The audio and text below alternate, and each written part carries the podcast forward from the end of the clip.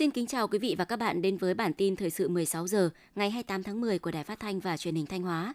Chương trình đang được thực hiện trực tiếp trên sóng FM tần số 92,3 MHz. Thủ tướng Chính phủ vừa ban hành quyết định 1241 phê duyệt chủ trương đầu tư dự án đường dây 500 kV nhà máy nhiệt điện 5 Định 1 Thanh Hóa. Đây là một trong bốn dự án thành phần thuộc đường dây 500 kV mạch 3. Thủ tướng chấp thuận nhà đầu tư là Tổng công ty truyền tải Điện Quốc gia, đơn vị thành viên của Tập đoàn Điện lực Việt Nam EVN. Dự án này có vốn đầu tư trên 3.000 tỷ đồng.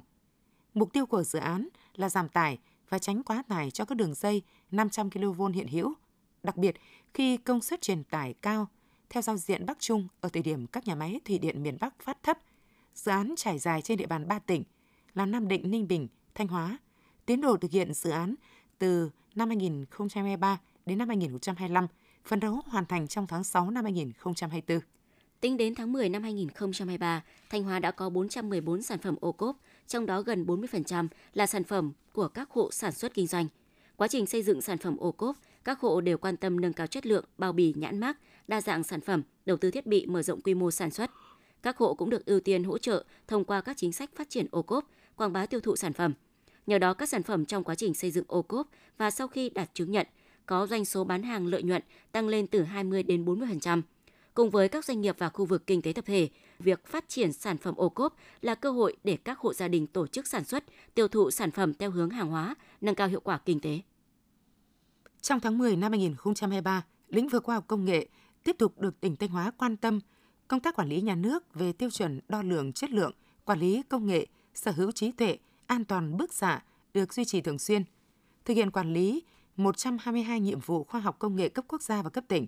Tổ chức đánh giá, nghiệm thu hai nhiệm vụ, trong đó có một nhiệm vụ cấp quốc gia.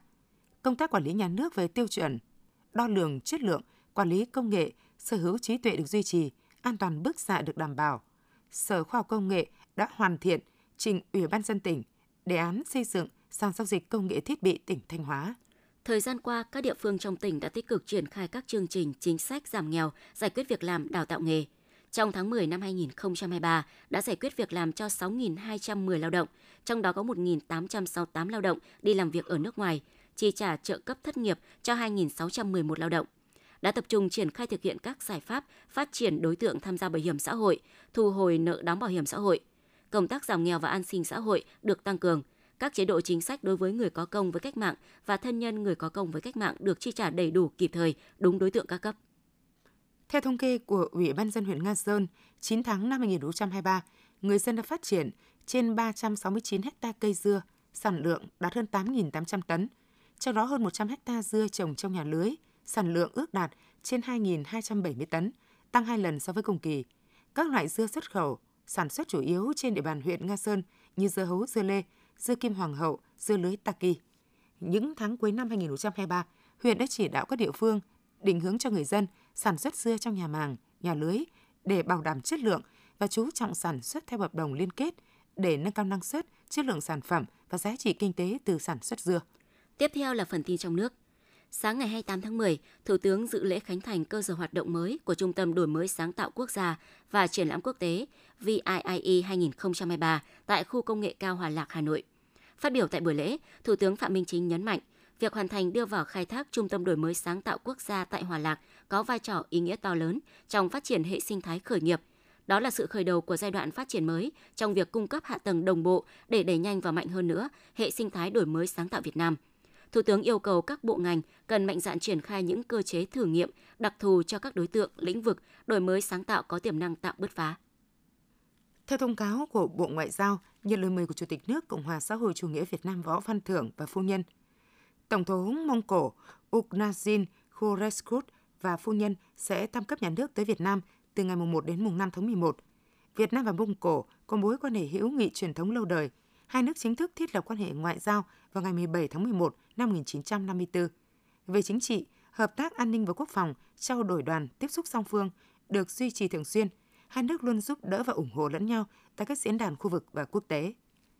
Trong khuôn khổ tuần lễ năng lượng quốc tế Singapore 2023, Cơ quan Quản lý Thị trường Năng lượng của Singapore đã trao giấy chấp thuận có điều kiện để nhập khẩu điện sạch từ Việt Nam.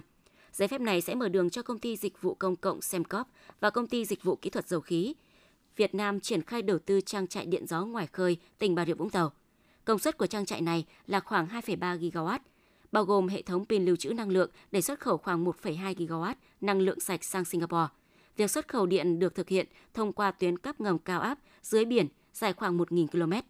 Việc mua điện sạch của Việt Nam góp phần giúp Singapore sớm đạt được mục tiêu nhập khẩu 4 GW điện sạch vào năm 2035 và đạt mục tiêu trung hòa carbon vào giữa thế kỷ 21.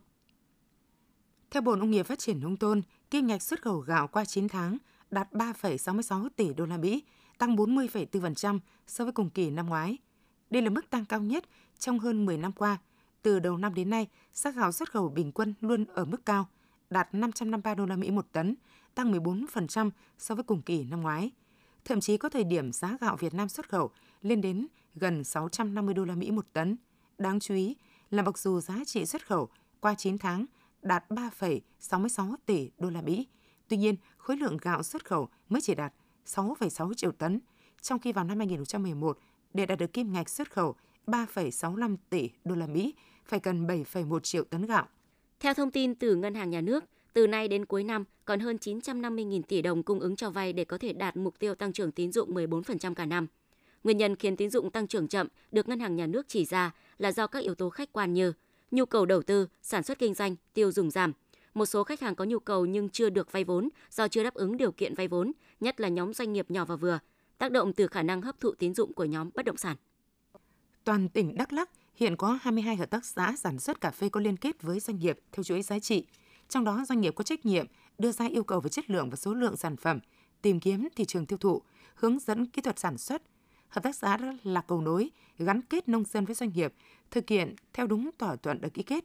Đây là mô hình mang lại hiệu quả kinh tế cao, bền vững, giúp người dân yên tâm gắn bó với cây cà phê. Ủy ban Mặt trận Tổ quốc Việt Nam thành phố Hà Nội dự kiến sẽ công bố phương án hỗ trợ nạn nhân vụ hỏa hoạn ở quận Thanh Xuân trước ngày 6 tháng 11 năm 2023. Ngay khi phương án phân phối nguồn hỗ trợ được thông qua, việc hỗ trợ sẽ được công khai và thực hiện chi trả ngay, đảm bảo kịp thời hiệu quả, công bằng công khai, đúng mục đích đối tượng – Đại diện Ủy ban Mặt trận Tổ quốc Việt Nam thành phố Hà Nội cho biết, Ủy ban Mặt trận Tổ quốc các cấp của thành phố chính thức dừng tiếp nhận các khoản hỗ trợ nạn nhân liên quan vụ cháy này vào ngày 16 tháng 10 năm 2023. Tổng số tiền tiếp nhận ủng hộ đến thời điểm này là hơn 130 tỷ đồng. Thông tin từ Cơ quan Phát triển Quốc tế Hoa Kỳ cho biết, cơ quan này sẽ tiếp tục triển khai hoạt động của dự án hỗ trợ chấm dứt bệnh lao tại 16 tỉnh, có tỷ lệ mắc bệnh lao cao vào năm 2024. Về lâu dài, USAID sẽ hỗ trợ chính phủ Việt Nam nỗ lực chấm dứt bệnh lao vào năm 2030 với mục tiêu giảm 90% tỷ lệ mắc mới, giảm 95% tỷ lệ tử vong do bệnh lao. Theo đánh giá của Ban chỉ đạo chương trình chống lao quốc gia, Việt Nam hiện là một trong 30 quốc gia có gánh nặng bệnh lao cao nhất thế giới. Hiện nay công tác phòng chống bệnh lao chủ yếu dựa vào cộng đồng, được mạng lưới phòng chống lao từ trung ương đến địa phương thực hiện, có sự phối hợp giữa các cơ sở y tế công lập và ngoài công lập. Trước diễn biến xuất hiện nhiều ca mắc đậu mùa khỉ, Trung tâm Kiểm soát bệnh tật thành phố Hồ Chí Minh cho biết đang củng cố lại hệ thống giám sát, tập huấn cho các phòng khám bệnh viện tư. Các biện pháp đánh giá nguy cơ lây lan trong cộng đồng cũng được triển khai. Từ trường hợp tử vong liên quan đến đậu mùa khỉ, các chuyên gia y tế đánh giá khi người bệnh mắc bệnh suy giảm miễn dịch thì khi cùng lúc mắc đậu mùa khỉ sẽ dễ dẫn đến bệnh diễn tiến nặng hơn. Các chuyên gia khuyến cáo người dân chủ động các biện pháp phòng ngừa như rửa tay thường xuyên, không tiếp xúc với các ca nghi ngờ bệnh, khi có dấu hiệu mắc bệnh cần sớm đến các cơ sở y tế để thăm khám. Theo báo cáo của Bộ Giáo dục Đào tạo, tỷ lệ cơ sở giáo dục đại học đưa khởi nghiệp thành môn học bắt buộc hoặc tự chọn tăng từ 30% năm 2020 lên 48% năm 2022. 75% cơ sở đào tạo đã tổ chức được các hoạt động đào tạo ngắn hạn cho sinh viên thông qua các lớp kỹ năng khởi nghiệp. 100% các cơ sở đào tạo xây dựng các chương trình truyền cảm hứng khởi nghiệp cho sinh viên. Khởi nghiệp cũng góp phần đổi mới căn bản phương pháp dạy và học trong các trường đại học và cao đẳng, đưa môi trường đào tạo trở thành nơi sáng tạo tri thức mới.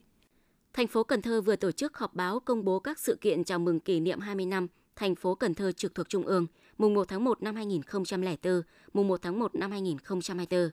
Theo đó sẽ có 25 sự kiện diễn ra từ tháng 10 năm 2023 tới năm 2024 như Ngày hội du lịch Đêm Hoa Đăng Ninh Kiều ngày 28 tháng 12, chung kết cuộc thi Người đẹp Tây Đô ngày 23 tháng 12, Hội nghị xúc tiến đầu tư thành phố Cần Thơ năm 2023, dự kiến trong quý 4 năm 2023. Đặc biệt lúc 19 giờ ngày 31 tháng 12, tại sân vận động Cần Thơ sẽ diễn ra lễ kỷ niệm 20 năm thành lập thành phố Cần Thơ trực thuộc Trung ương. Sau chương trình nghệ thuật, sẽ là màn bắn pháo hoa tầm cao, chào mừng phục vụ đại biểu và nhân dân, chào đón năm mới 2024. Những thông tin vừa rồi cũng đã khép lại chương trình thời sự của Đài Phát thanh và Truyền hình Thanh Hóa.